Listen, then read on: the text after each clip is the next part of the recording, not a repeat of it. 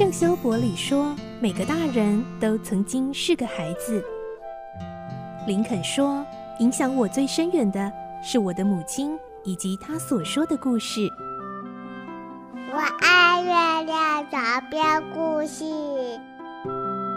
晚安，月亮床边故事。小青姐姐邀请每一位大孩子、小孩子一起听故事，不管多忙，也要和你一起听故事。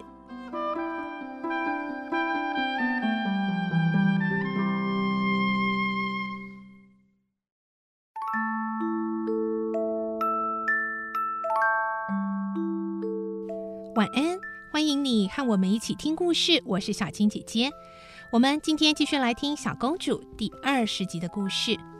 在莎拉的生日茶会上，明珍校长从委托人那里得知库尔上尉已经过世并且破产的消息。他不止错愕，也非常愤怒，因为对他来说，他所有花在莎拉身上的金钱全都泡汤了。校长也马上就打算要告诉正在生日茶会上欢乐的莎拉这个噩耗。而莎拉知道了之后，又会有什么样的反应呢？来听今天的故事。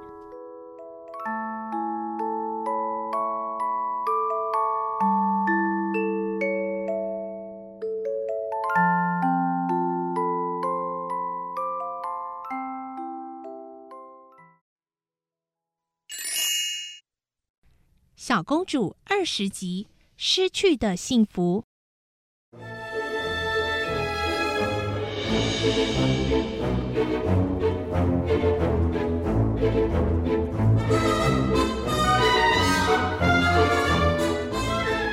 校长茫然地瞪着委托人走出门去，一切都完了。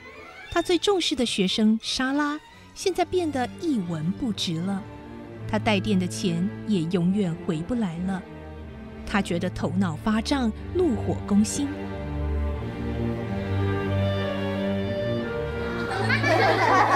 这时，餐厅里又爆出一阵笑声，就好像在嘲笑他似的。他突然握紧拳头，向走廊跑了过去，狠狠地推开餐厅大门，大声地喊着：“喂，你们在吵什么？”现在赶快回自己的房间！正在玩游戏的学生以及在旁边看热闹、鼓掌的学生都吓了一跳，回头看着校长。校长气冲冲地走进莎拉的身边，说：“莎拉，身上的衣服赶快脱下！”呸！什么莎拉公主，太可笑了！我告诉你，从今以后，你成了赤贫的乞丐。而且还是糟蹋了我大把金钱的乞丐。莎拉困惑地望着校长，她不知道校长怎么了。你，你怎么还在这里发呆？赶快脱掉你那身衣裳，换上黑衣。你爸爸死了。什么？你爸爸因为参加了无聊的什么钻石矿山的事业。赔光所有的钱，背了一身债，最后还得了猩红热，死了。现在你成了孤儿，而且又是个没钱的乞丐，明白了吗？莎拉的脸霎时僵硬，眼睛睁得大大的，脸上一点光彩也没有，呆呆地望着明珍校长。校长以为莎拉听到父亲的死讯一定会嚎啕大哭。不料他不但没有哭，还挺直的站着，紧盯着校长。校长心想：这孩子真可怕，他看我的眼神多诡异呀！这时，餐厅的一个角落里有人放声哭了出来。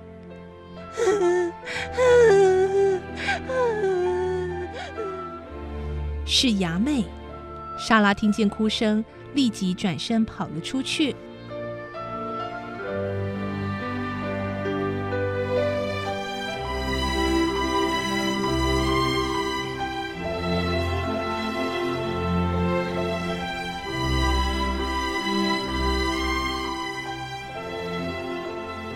两小时后，莎拉被叫到校长的办公室。这时候，对莎拉来说，生日茶会仿佛一场梦，或是很久很久以前这个世界上另一个少女的故事。餐厅已经收拾的和平常一样，校长和全体学生也都换上了平常的衣服。女孩们三五成群地聚在一起，互相低声耳语，个个都显得激动和惊讶。莎拉仅有一件黑色的绒布衣服，而且显小。她穿上黑绒衣，紧抱着爱美宝贝，站在校长面前。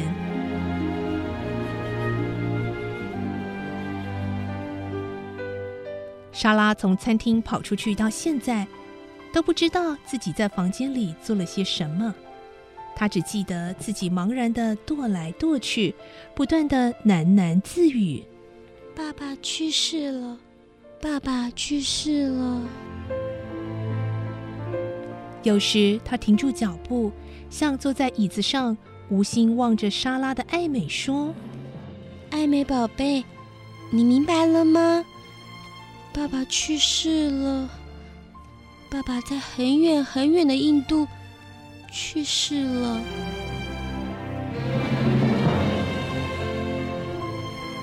莎拉的脸色惨白，短短的时间里出现了黑眼圈。过短的衣服让她露在外面的双腿显得特别细长。她没有黑色花结，只好让头发披散在两颊，白皙的脸更显惨白。这就是刚才那个像粉红蝴蝶的莎拉吗？她凄惨的样子能引起校长的同情吗？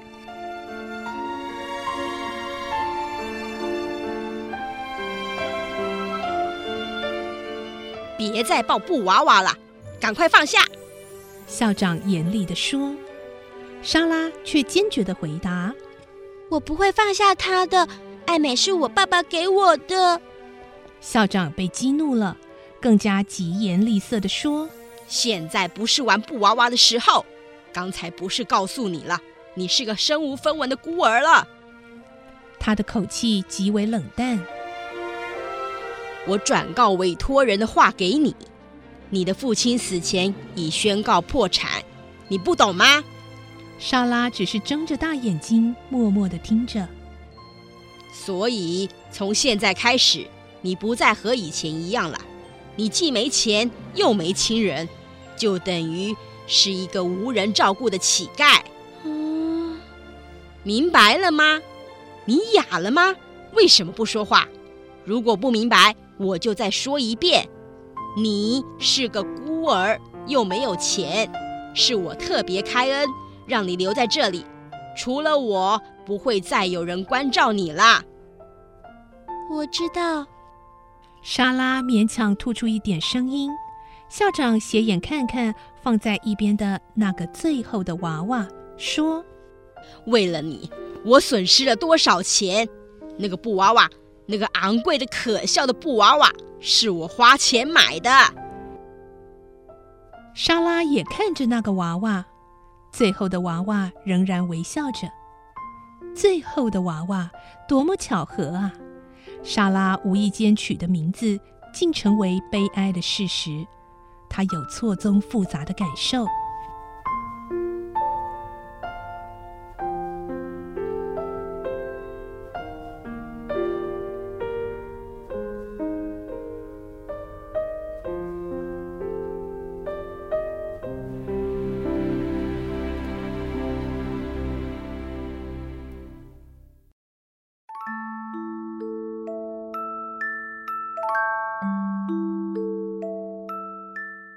嗯可怜的莎拉，竟然是在这样的一个状况下，得知自己最亲爱、唯一的依靠，她的爸爸已经过世了。